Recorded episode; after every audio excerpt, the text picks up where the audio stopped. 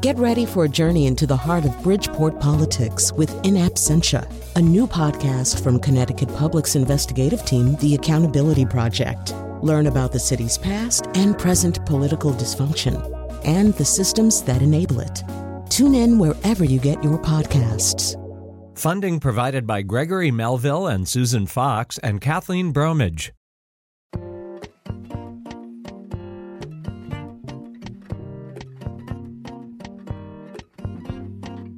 Did you ever have the feeling that maybe somebody just didn't even want you to do your job on a given day? We've sort of had that feeling here at WNPR today. We had a few audio problems in the morning on where we live, and then this afternoon we've had all kinds of struggles, including the fact that all of us are, are sort of red and rosy cheeked because we were just out in the parking lot for a fire alarm. It was nothing, but it was a fire alarm, real fire trucks. Um, but but it was right before showtime, so we had to go scrambling up the stairs and get ready to do this show, which we we know, despite other problems we've had getting the show together, we, you know, it, it'll probably will, will be one of the great shows we've ever done because that's the way things work.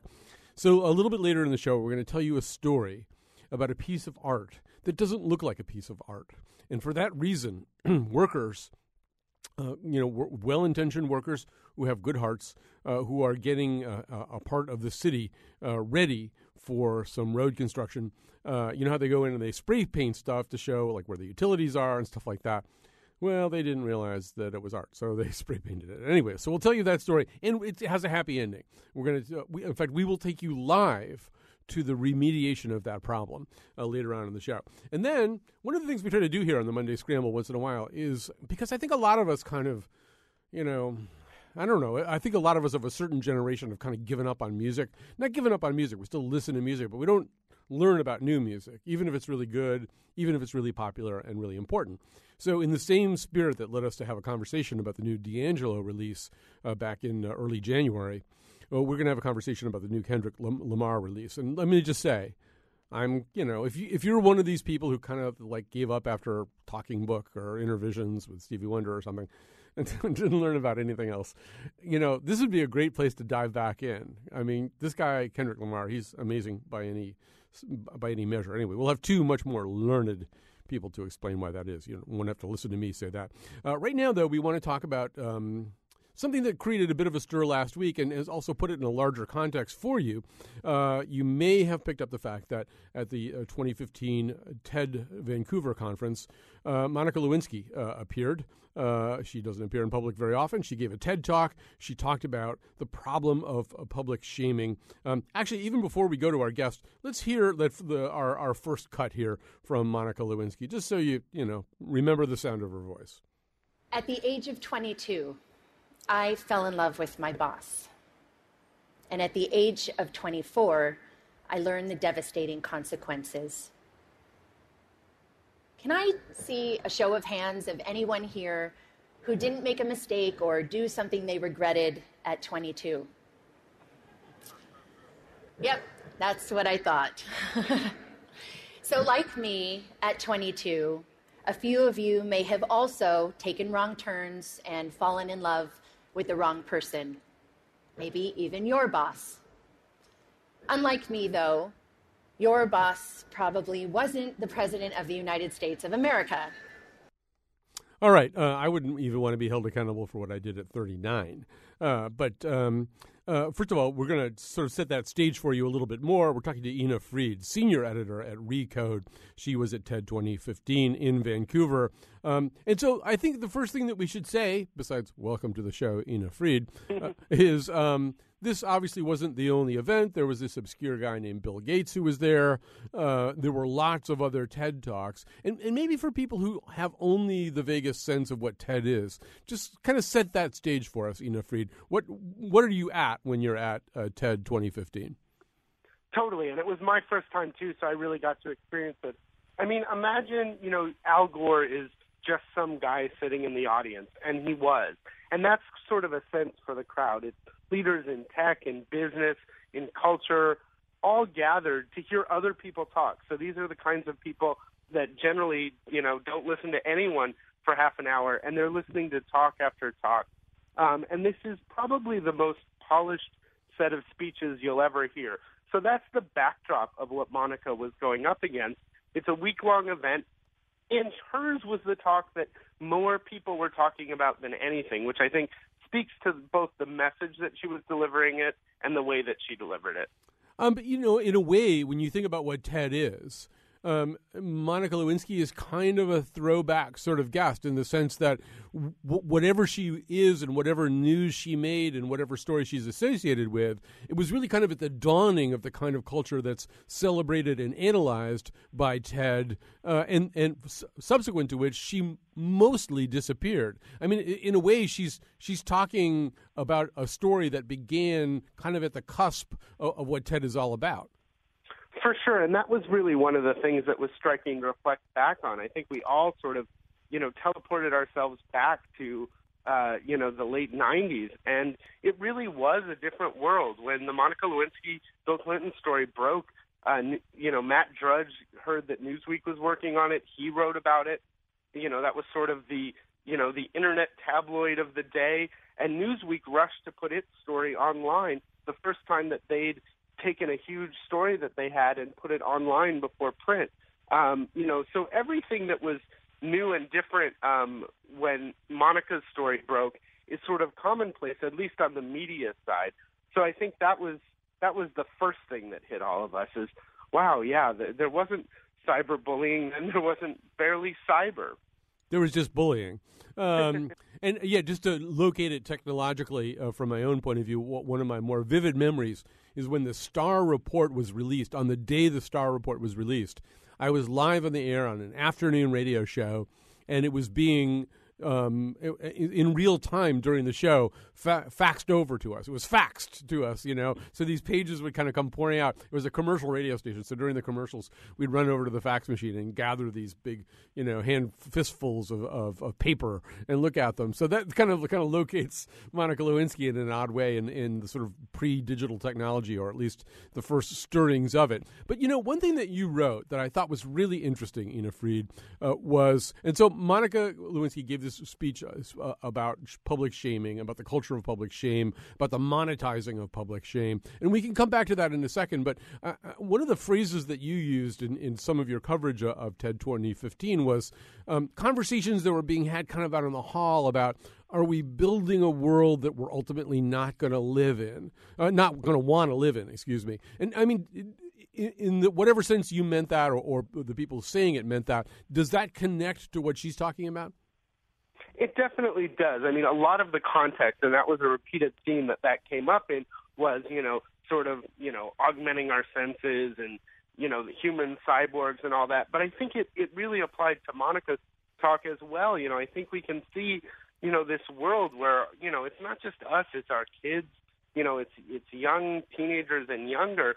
Um, that everything that was happening to Monica, except for the whole president thing, but but sort of that that you know cyber attacking is going on on a daily basis uh, in social media, and it's it's a tough world. You know, I, I think I think it can be a good world, but you know there was there was a lot of change that we were talking about that wasn't necessarily for the positive, or at least makes life harder. At the same time, it makes it easy to you know find cat videos.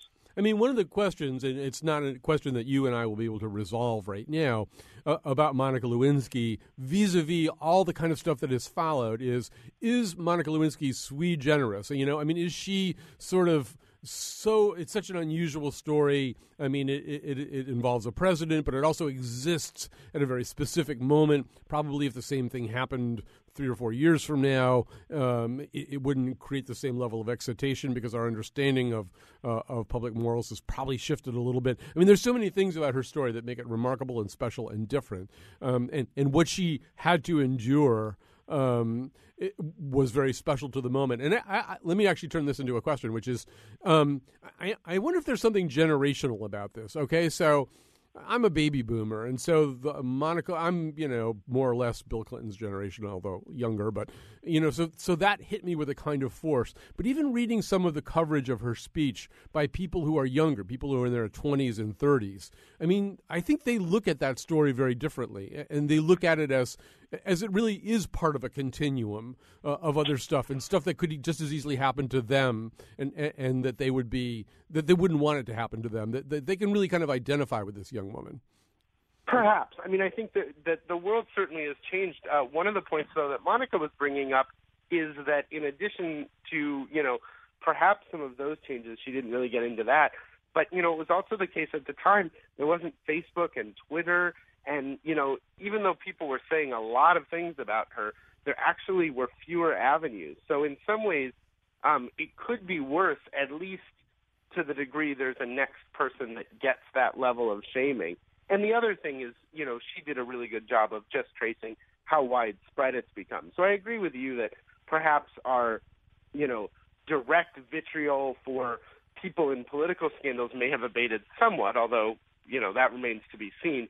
I, I think the point that she was making and that really hit home is just how many people are going through some sort of shaming of the kind that she went through. Obviously, her story is unique, but you know she traced it pretty well through you know Tyler Clementi, um, the young gay man who was you know sort of outed when somebody surreptitiously uh, you know shared a video that they had made, um, and you know ultimately committed suicide. A lot of youth, you know, particularly LGBT youth, but just youth in general, just being subject to a whole lot of shaming from their peers and then she also talked about the business side of it. So this, we aren't dealing with high schoolers. We are dealing with, you know, sort of the celebrity and reality TV world, but just that there's a whole industry. And, you know, certainly as an online website, you know, we're, we're, we're in a business where when we have a story that does well, that generates more advertising revenue. And she was saying, this is a pretty rough cycle we've gotten ourselves into economically. We're talking to Ina Fried, senior editor at Recode. Although one thing that Monica Lewinsky didn't have um, that that exists now. Although I think there's a debate about how well it functions. You know, whatever got said about Monica Lewinsky for the most part, was said by gatekeeper entities of the media, right? In order to mm-hmm. say something about, I mean, yeah, there was talk radio, but I mean, by and large, there was sort of the gatekeepers, and they said what they said, uh, and, and, that was about it. Whereas now, for all of the horrible shaming that goes on, there's also the potential for pretty much everyone to be heard, and and presumably in the late 1990s, there were people who were in their 20s, who were in their 30s, who saw this thing very differently, but they really had no, there was no social media. There was no way in which um, a, a, person without uh, an uncredentialed commentator could could talk back on this. And you do sort of wonder whether it would have gone a little bit differently in a more democratically expressive environment like the one we have now. Definitely. I mean, I think at least there would have been the opportunity for an I stand with Monica hashtag or some of that sort of thing. You know, I still wonder whether you know the echoes of her defenders would be louder than the echoes of her critics. Um, but it, you know, it is true, and it is, was a different time. Um, but I think that was a lot of her point, and just wow, the length of time that these things can resonate. I mean, she was silent for a decade. She still doesn't have a regular full time job. I mean, that's an awfully long time to have the impact go on. And I think, you know, her point was that, you know, I think the the times have changed, the technology has changed, some of the cultural mores have changed. But wow, you know this this sort of shaming, and a lot of people aren't surviving it. And I think that was her point too. Is um, I think she had a twofold message in you know putting herself back out there. One was personal, saying I'm still here, I've survived this. Um, but I, she made it very clear, and I, and I think this was the more important part, was letting other people who've been through some sort of difficult you know, whether it's having your online photos leaked or what have you, that you can get through this. Um, let's hear a little bit more uh, of Monica Lewinsky uh, talking very specifically uh, about the, the real nut of her argument, which is, in fact, this no- notion that what happened to her uh, might have been very unusual in its time, but since then, uh, as you're saying, Ina Fried, uh, there really is a, a continuum, a recognizable pattern of treating people this way. Changing behavior begins with evolving beliefs. We've seen that to be true with racism, homophobia, and plenty of other biases today and in the past. As we've changed beliefs about same sex marriage, more people have been offered equal freedoms. When we began valuing sustainability, more people began to recycle. So, as far as our culture of humiliation goes, what we need is a cultural revolution. Public shaming as a blood sport has to stop. And it's time for an intervention on the internet and in our culture. The shift begins with something simple, but it's not easy. We need to return to a long held value of compassion, compassion and empathy. Online, we've got a compassion deficit, an empathy crisis. So, Ina Fried, she, she brings up some things that I think the world of online culture has been talking about a lot lately, particularly in connection with Gamergate. Um, but we almost have to begin with the question is there such a thing as the world of online culture that you can talk to? In other words the internet being so amorphous and being kind of this this digital frontier which has no real organization no real structure uh, this incredibly variegated set uh, of communication pipelines can, can you talk to the internet and say and say what she said? I mean, I think you can to the degree that I think it is the case that the internet is basically representative of society as a whole. So, I mean, I think, you know, it is possible to raise this question that she's raising of, you know, can we push toward compassion? But boy, is it difficult. I mean, if you think about, you know, yes, we've overcome specific biases as a culture, and she pointed to a few racism, homophobia, which I, I wouldn't say we've, you know, fixed or cured by any means, but certainly cultural attitudes have have changed, and there's certainly less acceptability of those things. But what she's really talking about is making sort of gossip and tabloidiness unacceptable. And and that's an awfully tall order. I mean when you think about it those things have been around you know since the days of the town crier um, and have shifted medium but they certainly haven't gone away. That's the part that i think is really tough. I think another thing that's complicating about the internet is still the anonymity of it all. I think you know i've noticed this that um, you know, people are willing to say just the most horrific things on the internet, in part because they're anonymous, but also in part because their target is invisible. And what I mean by that is, you know, people say things, you know, about me, to me, online that I don't think they would actually say if they realized there was an actual human being on the other end. And I know this because sometimes I send an email and and people are shocked that that was a real person that they were calling, you know, you know, an apple loving stooge or an apple hating troll or whatever, you know, insult they want to level at me that week. Um, I think, I think that that aspect of the internet, that sense that, you know, there's not even real people involved, makes this worse. First of all, if I were you, I would change my Twitter ID to apple loving stooge slash apple hating troll. You know, I mean, embrace it all. Be be all those things and more.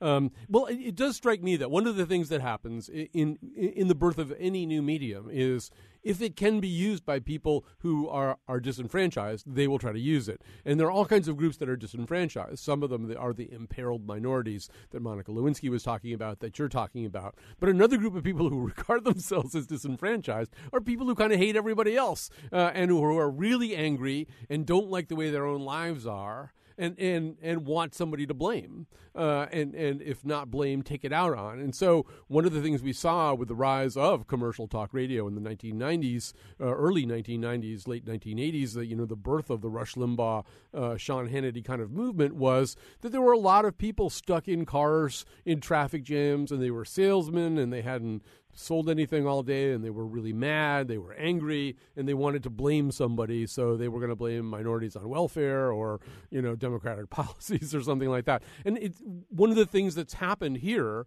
is that the very worst people who would have been talking about Monica Lewinsky, the people who had the most horrible, dreadful things to say, things that you couldn't get on CNN or, or whatever was the, the bullhorn of that moment, they can be quote unquote published. And that's one of the struggles that the internet has is that there's a lot of empowerment for everybody, including the absolute worst people, the dregs of the dregs, the people who will take a video of somebody's baby who has a birth defect and, and, and comment on how ugly the baby is.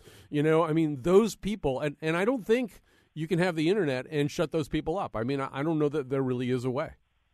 I don't think you can, and I think that some of this, you know, this return to compassion is an awfully tall order. You know, I think the best that you can hope for is that um, as a culture, we start to say, you know what, it's our responsibility to sort of defend the parents of that baby and take on their cause so that at least the voices of hate, and, and as you point out, they're pretty myriad. They're they're pretty widespread. um, but so that those voices of hate are at least uh, tempered with you know a culture saying, you know what, I think your baby's beautiful and I applaud what you're doing as parents, because probably that message will get through. Um, you know what she said was the support that she had helped her get through it, and I know from from a lot of other people that have struggled through and survived, you know, deep online harassment. Um, you know, those few voices of reassurance of you know, sort of painting the, the haters as haters and not you as the problem can make a big difference. I, th- I think the question is where that balance of balance of power, if you will, of of where that lands. Um, let's uh, grab a quick call from Gary. We're going to have to wrap this conversation up pretty soon. Our guest uh, has uh, been Ina Fried, senior editor at Recode. She was at the TED 2015 conference in Vancouver. Here's Gary in Newtown. Hi, Gary. You're on the air. Hi, Colin. I, I'm. I haven't heard the Monica Lewinsky TED talk, but it seems to me uh, she conspired with uh, someone else to shame the president. Uh, so I'm not so clear about how she's a victim of shame. Oh, but maybe I need to listen to her. Talk. Oh God, this woman's had no life. I mean, I, first of all, I don't see how she conspired with the press. She had no idea this was ever going to get in the press. She conspired with that right winger, Linda, whatever her name was. Well, Linda Tripp was not a member of the press. Tripp. No, wait a minute. Wait a minute. I think, Gary, you're kind of rewriting history here. All right. So Linda Tripp was somebody that she made the mistake of trusting. She was essentially a coworker. Yeah. She was not a member of the press. She was ha- she was having conversations with Linda Tripp, not knowing that Linda Tripp was was basically now collaborating uh, with, or was was going to be collaborating with Kenneth Starr. So the notion that Monica Lewinsky in any way consciously participated in her undoing in the press or had any idea this was going to reach the press is that's mm-hmm. that's like crazy talk. Mm-hmm. I, I mean, I, I don't know where you're getting getting that. Well, I just I, it seems to me that's that's how it it developed. Now, you know, maybe she didn't well, understand it was going to go to the press, but well, yeah, no, that's she's absolutely. Did she have an agenda? I think her I think we, her agenda was that she was involved in a. I mean, she, her agenda was not to bring down the president or to become famous for this. Nobody wants to become famous for this.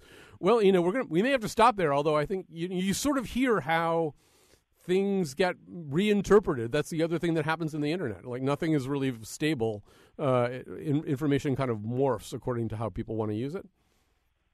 For sure, and I think that's the challenge, and you know, the challenge of you know every voice gets equal voice on the internet or sometimes on the radio, but in general on the internet, and I think that is the challenge. No, oh, here on the radio we got cops. We got cops. I had to be the cop that time. Ina Fried, thanks so, so much for joining us. We're going to take a break. We're going to tell you a story about art. Something sad happens, and then something good happens.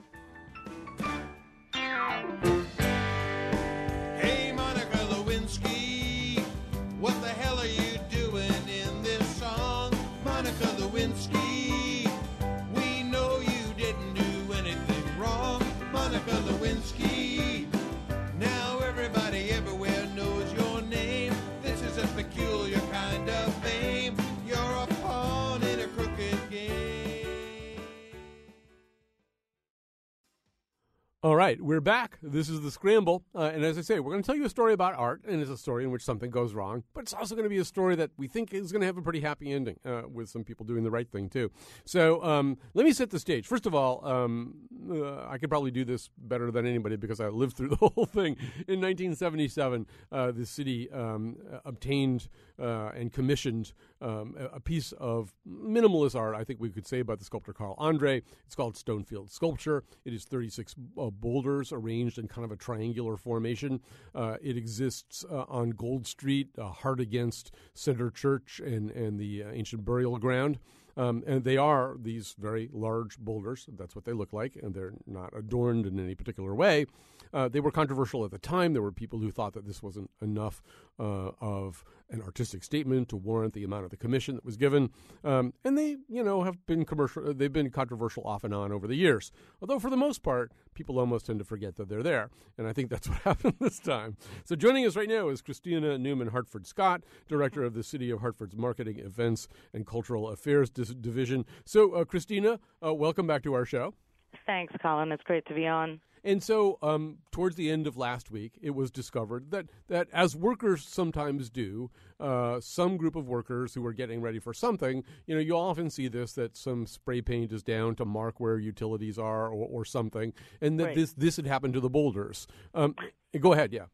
So yeah, we were notified by uh, a couple people. One of them uh, is Will K. Wilkins from Real Artways last week Friday, who sent several pictures saying, "Hey, um, do you guys know what's happening here?" And we did not. We it was not um, City of Hartford employees that did that. Uh, we are still kind of um, trying to figure out exactly why that happened because there's no work slated to be happening in that area.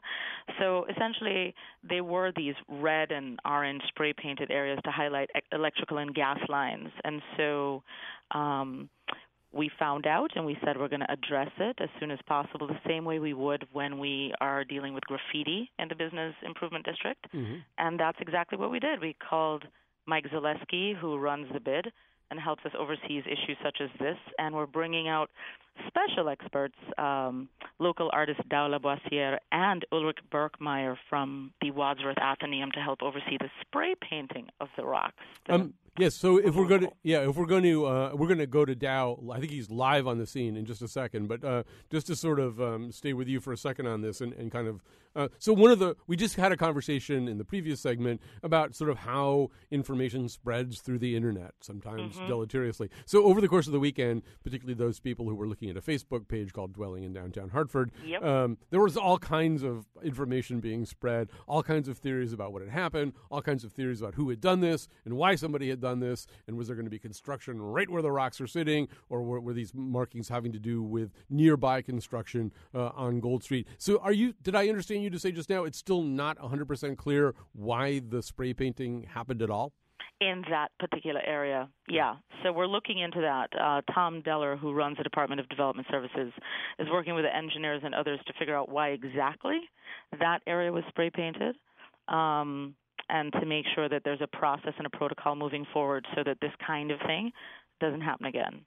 Um, and so, but, but we do know that there is some work being planned right there in that area, right? There's a project that's called Tiger. There's a project that's called iQuilt. Uh, I, I've never quite grasped whether the tiger is actually wearing a quilt or, but it's, it, but The there is. tiger is wearing a quilt, Okay. and it's it's quite fabulous. Um, I can't wait. That's that's the first thing. I can't wait for the tiger wearing the quilt. But we, we do know that, and also part as part of CTfastrak, right? That I mean, tiger is a little bit part of that. That there's a one of the goals is to change the alignment of the street that's right next to these boulders. Uh, and one is, I mean, but we don't know for sure. And it, what would make sense anyway would be if workers were doing that, they'd want to know where the nearest utilities were that they might have to worry about. And Right. if they thought they were running under the boulders, then they'd put the paint there. But we don't know that that's really the case.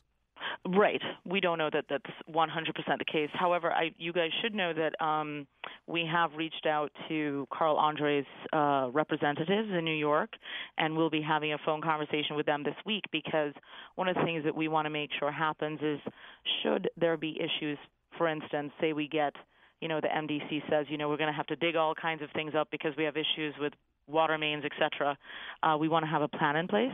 Mm-hmm. So we're going to be working with his uh, studio to make sure that there is such a plan. Before we go to Dow, let me tell you a piece of history that I remember that hardly anybody else does, uh, which is that in 1978, Edythe Gaines, who was then the superintendent of schools in Hartford, was fired, or her contract was not renewed. It was very controversial. Very, mean, the city heated up in a way that we haven't really seen since. I don't think, and we weren't that far from the time of, of um, the riots, and it seemed as though this could almost happen. That the city was a real powder keg. Uh, that didn't happen, but one very, very um, heated night, uh, a group, a really large crowd assembled in the North End and marched in protest uh, into downtown Hartford. And their goal was to arrive at those rocks and to move one of the boulders as a symbolic gesture. Uh, the sense being that they'll spend $80,000 for these rocks, but they're not spending $80,000 for whatever. And, and Edythe Gaines is unfairly being removed, et cetera. Anyway, they all went down there and they tried to remove one of the boulders. Those suckers are a lot heavier than they look. I mean, They're nobody. definitely yeah they're from um yeah they're around 10 tons to 1000 pounds Right. Um, but you know, we should clarify that the city of Hartford didn't fund the Right. uh, these rocks. It was the uh, Hartford Foundation for Public Giving, along with a grant from the National Endowment for the Arts. That's true. Good point. And then, um, so uh, the other thing was that I called Carl Andre uh, to tell him this, uh, and uh, he said, "Well, he said, you know, it's kind of good in a way that, like, if they people want to exercise their rights and their frustrations and their voices, I'm, you know, I'm kind of honored that they picked my rocks. So he might be cool with it. so. Yeah, he might be more. He's 79 now. He might be more relaxed about this than you think. He might be, and listen, it is art in the public realm. It's all part, you know, this is all part and parcel, so to speak, for public interaction. Some are going to enjoy it, some are going to be in between, and others are just not going to like it. All right. Well, Christina Newman, Newman Hartford Scott, thank you so much for uh, helping us understand this, and uh, and thanks for joining us today. Thank you, Colin. All right, now we're going to go. I think he's live on the scene. Uh, Tao LaBossiere uh, is uh, the, the guy who's kind of stepped forward, an artist based in Hartford who's uh, in a, sp- spirit of positive action uh, at a time when people were very upset about the spray painting of these rocks, however accidental it might be, uh, has stepped forward to, to do something about this. So, first of all, hi, Tao. Hey, how's it going, Colin? Good. So, are you at the rocks right now? I am appreciating it as Carl Andre would have hopefully wanted me to. I'm sitting on a rock. Okay. Yes. Yeah. I think he'd be cool with that. That's the reason they're close to the street. And and first of all, tell us what you see. I mean, how, how much? I've seen photographs, but I haven't been out there yet. Is there a, like a lot of orange spray paint on them? Orange and red spray painted everywhere, and about 15 rocks do have uh, spray paint on them. And and so um, I, I saw you kind of surface on a Facebook thread that was discussing all this, and and you just sort of volunteered right away to to see if you could you could clean this stuff up. Why did you do that? Uh, I, I am a prof- professional artist, and uh, I have some uh, restoration experience, and I thought it'd be a good opportunity to be of public service and just volunteer to clean it. Um, if you had to try to your work, I, I know your work reasonably well. It's much more representational uh, than Carl Andre's uh, minimalism. If you had to explain to somebody why this is art, why the boulder you're sitting on right now is art, and why therefore it, it ought not to be defaced or accidentally spray painted, what would you say? Uh, well, it was thoughtfully placed here by the artist as a conceptual work. Whether many people see it as artwork or not, that's uh, it's a representational perception. I think of it as art. It provides me a place to meditate. It's the way it's laid out here in the space is very thoughtful. It's, it connects with nature, and uh, to me, it's beautiful. Um, so um, obviously, one of the tricks here is going to be you're going to clean up the rock, uh, but uh, it doesn't. You don't want it to look kind of like bleached or something like. do- Like, do you know how to get this orange paint or orange and red paint off this rock without it having looked like you did it? Uh, well, yeah, uh, removing graffiti is a trial and error process of testing emulsifiers to make sure that you have the right one. Um, you're, you're soaking the uh, spray paint and then you're removing it with either brushes or spray. I would do it gently as possible, and I would make sure not to leave hard-edged clean areas so that the cleaning looks worse than the actual graffiti. I'd feather out the edges, and um, hopefully, you know, the lichen would grow back not too long a time. Um, and and I, I guess one thing I just want to say is, I, over the weekend there were a lot of people who were really upset about this, and, and people really did. They were and people were worried. They thought maybe there was going to be construction right there where the rocks are. Uh, they were worried that something really bad had already happened to the rocks, or something bad was going to happen to the rocks. Some people even seem to think that this might have been done intentionally for some reason, which seems very very unlikely. Um, I, first of all, I just would salute you. I mean, you sort of did come on there and say, "Hey." Hey, I think this is uh, something people can deal with and that I can deal with, and I think I even know how to get these rocks clean. Um, so first of all, congratulations for being that voice. And but I, I also wonder maybe this is maybe this is part of a city, right? That part of the fun of being in a city is kind of getting upset about stuff, worrying about stuff. I mean, part of having the rocks here, maybe even the whole hubbub that you eventually managed to, to quell at least a little bit, is part of the excitement of living in a city. Oh, absolutely. Um, you know, uh, observing the thread, people were concerned with who to blame, and it was the the mood was a little bit uh, upsetting. I thought I'd try to change that simply by saying, you know, we could just clean this, and uh, I know how to do it, so I offered. All right. Well, Ta- Ta- Tao LaBossiere, thank you so much for joining us today. Congratulations. I hope the cleaning goes well. I'm sure when I get on Facebook tonight, I'll see all kinds of pictures uh, of the wonderful stuff that you did. Uh, thanks for joining us today. Take care. Okay, bye bye. We're going to take a little break now. And as I said, we are going to spend the last part of the show, as we've done once or twice in the past, kind of, I don't know, maybe opening your ears up a little bit to some of the most exciting music being recorded today. Clean it up. Boy, you got to clean it up.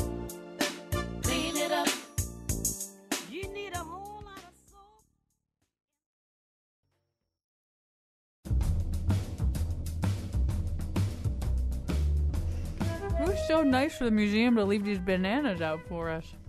What's that? They were art? My bad. Today's show, excuse me. Today's show was produced by Tucker Ives and me, Chion Wolf. Our interns are Sydney Lauro and Julia Pistel.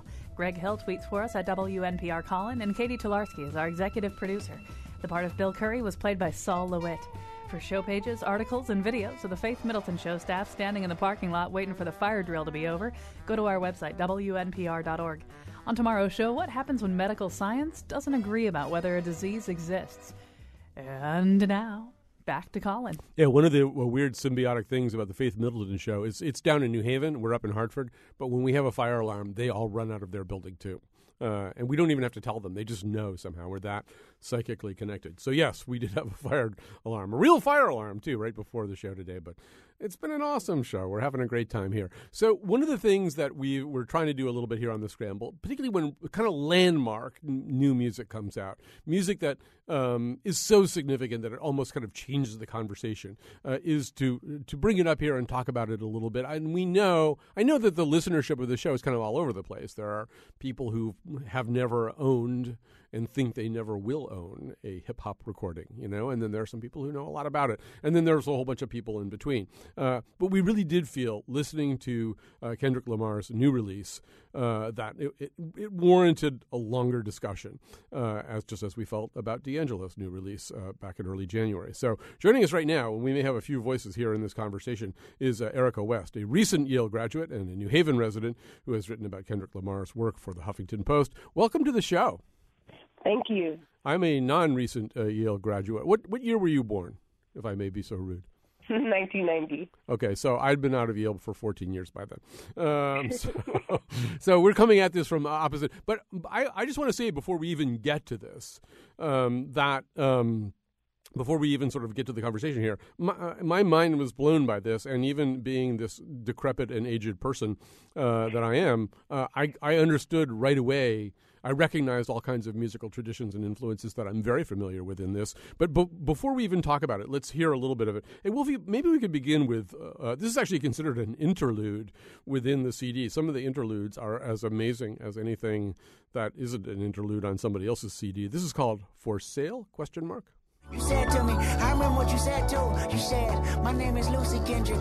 You introduced me, Kendrick. Usually I don't do this, but I see you and me, Kendrick. Lucy give you no worries. Lucy got million stories about these rappers that I came after when they was boring. Lucy go fill your pockets. Lucy go move your mama out of Compton inside the gigantic mansion like I promised. Lucy just wants your trust and loyalty. Avoiding me, it's not so easy. I'm at these functions accordingly, Kendrick. Lucy don't slack a minute. Lucy work harder. Lucy gon' All right, so Erica West, this is a tough release to talk about. I don't know if I've said it. It's called "To Pimp a Butterfly" is the name of the CD.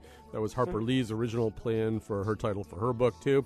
Um, but um, it's a hard CD to talk about because it's not one thing, right? This is Kendrick Lamar assuming multiple identities uh, and, and multiple points of view. Do I have that right? Yeah, for sure. And so, say, tell us a little bit more about this. I mean, if you were to describe the overall effort that he's making here on this, what would you say? It's really just one um, 79 minute story. Um, I had this discussion with a few friends, and like, we can't even um, skip songs. It's just one story that um, I can listen to over and over again. Um, and and he just he's just a great storyteller. Like he doesn't like to um, for people to call him a rapper. He's more of a writer, a poet. Um, and so I think he's using uh, to pimp a butterfly, um, you know, to prove to prove that he is a storyteller. And, and I think also the other thing that he's proving here, I mean, I think for once again for people who are maybe not very heavily initiated uh, into the world of hip hop, um, Mm-hmm. it seems to them maybe that it's sort of spoken word over not that much, not not very interesting beats, and and well, I mean, this is an incredibly dense rich musical soundscape. This whole CD, it's the kind of CD you'd almost, or the kind of album you'd almost expect Miles Davis to release if he were alive in 2015. I mean, it, it's yeah, kind I of. was gonna say that. Did I steal one of your lines? Oh no. Uh, oh no, not at all. But I was just gonna say it's it sounds exact like Miles Davis. You know, blue and green has that feel to it. Um, the um, uh, maybe also for people who are not not super initiated, maybe you can just quickly say something about who Kendrick Lamar is. I mean, uh, if somebody sort of doesn't understand or the name doesn't really mean that much, who is Kendrick Lamar? Yeah, he's um from Compton, California, um, which most people probably heard of because of Ice Cube and NWA. But um, he's 28. Um, yeah, he's he's just um, someone coming from a very hard city to grow up in, um, and just trying to show that you know like everyone's preconceived notions of Compton, California about everyone is either a gangster or, you know, um someone in jail or something that um it's not all about that and he's trying to shy away from that um those notions.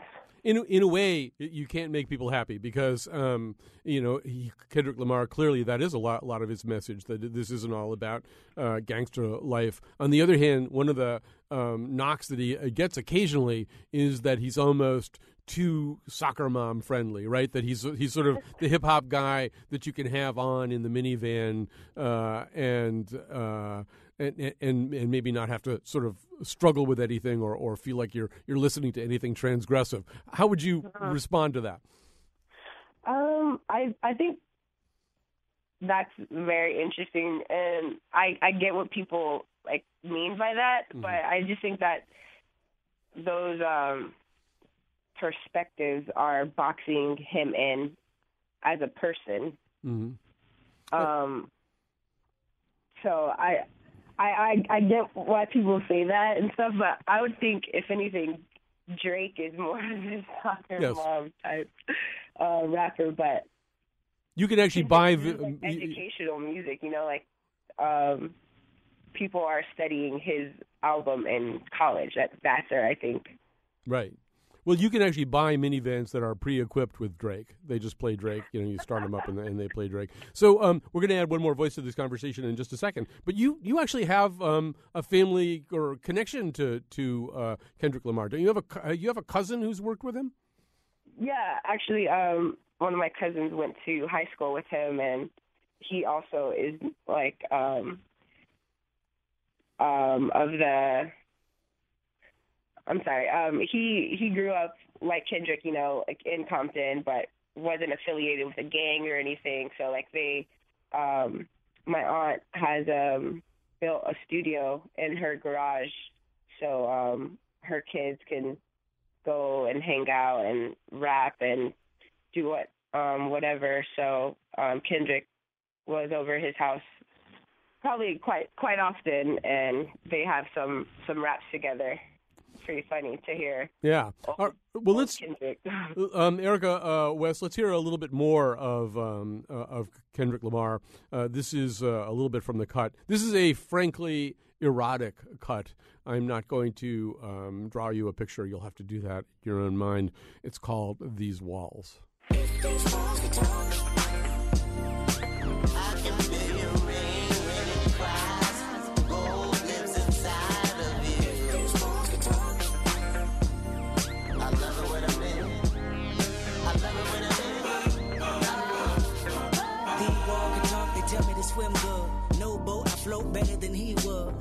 No jacket, I'm not the God of Nazareth. But your flood can be misunderstood. Wall telling me they full of pain, resentment. Need someone to live in them just to relieve tension. Me, I'm just a tenant. Landlord said the wall vacant more than a minute. The wall are vulnerable. Exclamation, interior pink, color coordinated. I interrogated every nook and cranny. I mean, it's still amazing. Before they couldn't stand me. These walls wanna cry tears. These walls happier when I'm here. These walls never can hold up. Every time I come around, demolition might. If these walls can talk, I can rain when it cries. Gold lives inside of you. These walls can talk, I love it when I'm in. I love it when I'm in. These walls can talk, they tell me to go deep. Yelling at me continuously, I can see. All right, uh, that's a little bit more uh, from uh, To Pimp a Butterfly by Kendrick Lamar. Uh, we've got Erica West with us. We're going to talk to Jeffrey Ogbar in a second. Let's take a call from Ryan in Wallingford. Hi, Ryan. Hey, Colin, how are you? Just fine. I was just listening to your music that you were uh, mentioning. Uh, like, if you didn't like, uh, if you're an older, if you like old music, or and you don't know anything about the modern music and Mhm. stuff, how is a person that grew up with the Beatles and the Rolling Stones supposed to relate to that music? Although the second piece was much more enjoyable than the first. Well, first of all, this is a 79 minute concept album. Uh, you, uh, you mentioned the Beatles. You're familiar with, say, the White Album? You ever remember the White Album? No, gee whiz, I never heard of the White Album. Okay, so the White Album was full of all kinds of very. course I heard of the White Yeah, Album. Okay, well, the White Album was full of all kinds of very experimental stuff, up to and including, of course, Revolution Number Nine. So really, by the end of the time of the the, the, the Beatles were the Beatles, they were really starting to look into these areas as well. They didn't sound like that first song ever. well, no, that- ever. that's because well, first of all, that's because they were the Beatles. But you're familiar with maybe Marvin Gaye, Sly. Yes, I am. Well, you, well, sit down with this Kendrick Lamar CD, listen to the whole thing. Put down your old fogey glasses for a second. Really listen to it. You Think- don't know I'm an old fogey. you very clearly are. And call me back and tell me that you don't think it's a real extension of the work that you might have loved by Sly Stone, by Marvin Gaye, and later by Prince. I mean, this really is. Um, if, give it a chance. Don't judge it on 30 seconds of a clip that you just heard on a radio show. Listen to the whole thing. Joining us right now also uh, is Jeffrey Ogbar, found, founding director of the Center for the Study of Popular Music and the history uh, and professor of history at the University of Connecticut. And in a way, uh, Jeffrey Ogbar, you're listening to cultural history right here. A guy calling up and saying, "I love the Beatles and the Rolling Stones. How could I possibly like this music?" Probably not the first time you've heard something like that. Uh, no, not at all. And uh, I mean, the thing is that that Kendrick Lamar is not meant to be a, uh, you know, the Beatles is not meant to be, uh, you know, the sort of music that I mean, clearly music doesn't come out of a vacuum. It comes out of a sort of long, rich tradition of exchange and, and ideas and inheritance of ideas and dealing with, uh, you know, cultural predecessors. But you know, the Beatles weren't meant to be uh, Duke Ellington, you know, and I'm sure there are many people who love Duke Ellington who heard the Beatles and found it to be incredibly, uh, you know, distasteful. And you know, th- this this is how how, how music is, and it's a sort of diversity of, of pop music and innovative styles of artists uh, like like uh, you know Kendrick Lamar or you know Duke or you know Miles Davis or, or the Beatles, you know, that I think makes uh, music exciting for new generations. If you were to try to, to explain to somebody, Erica West has been doing a, a wonderful job kind of helping us uh, understand what this uh, release means to her. Um, if you were to, expl- to explain to us what you're, as you listen to this, and this is really is one of these albums you have to listen to a lot, and there's a lot of things to mine out of it. I mean, what are you finding in there? Uh, I, I like the album a lot, and and I have given a couple talks in the last week. Uh, one at McGill University in Montreal, a, a right maybe two days after it uh, came out, and the students were abuzz about it. And I talked to a producer who was saying that you know he's listened to it, and for him, and this this was I guess the, the takeaway here is that uh, for him, the producer, he said that I listened to it a number of times, and I was lost in the production. I thought about the beats, I thought about the horns, I thought about the the sort of the the, comp, the sonic composition of it all. And for him, he was sort of lost in a milieu where uh, other folks who are sort of you know into the, the lyrics, you know, spend a lot of time just sort of concentrating on the you know the, the witty wordplay, the intertextual allusions, the uh, you know alliterations, the uh, you know double entendres, and and all sort of like rich wordplay. And other people who are deep into his politics, you know, and they they they get so much from that. So I think the move, the, the, the album is is incredibly rich, it's textured, and offers so much to so many people. I think that's what makes it just, just something so um, so conversation worthy. And uh, the other talk was at Baylor in Texas, and the students there were very enthusiastic. My last slide happened to be the cover of his album, and when I put that up, the people cheered, and they they're really enthusiastic about Kendrick Lamar. And I haven't seen that degree of enthusiasm uh, for a new artist in a very long time. I mean, Drake had a lot of enthusiasm as well, but but Kendrick Lamar really has captured a certain sort of uh, you know energy and interest among the people and young people in particular in a way that I haven't seen. All right. Uh, well, listen, thanks very much. We have to wrap this up now. I wish we could talk some more about this. We're going to go out with how much a dollar cost from this new CD by Kendrick Lamar. Uh, if you're out there, Ryan, give it a chance. Get on. Have one of your kids get you on Spotify, or your grandkids, or whatever. I'm going to get an email about that. Staring back at him, feeling some type of disrespect. If I could throw a bat at him, he'd be aiming at his neck. I never understood someone begging for goods, asking for handouts, taking it if they could. And this particular person just had it down back, staring at me for the longest until he finally asked, Have you ever opened up Exodus 14? A humble man is all that we ever need. Tell me how much a dollar cost.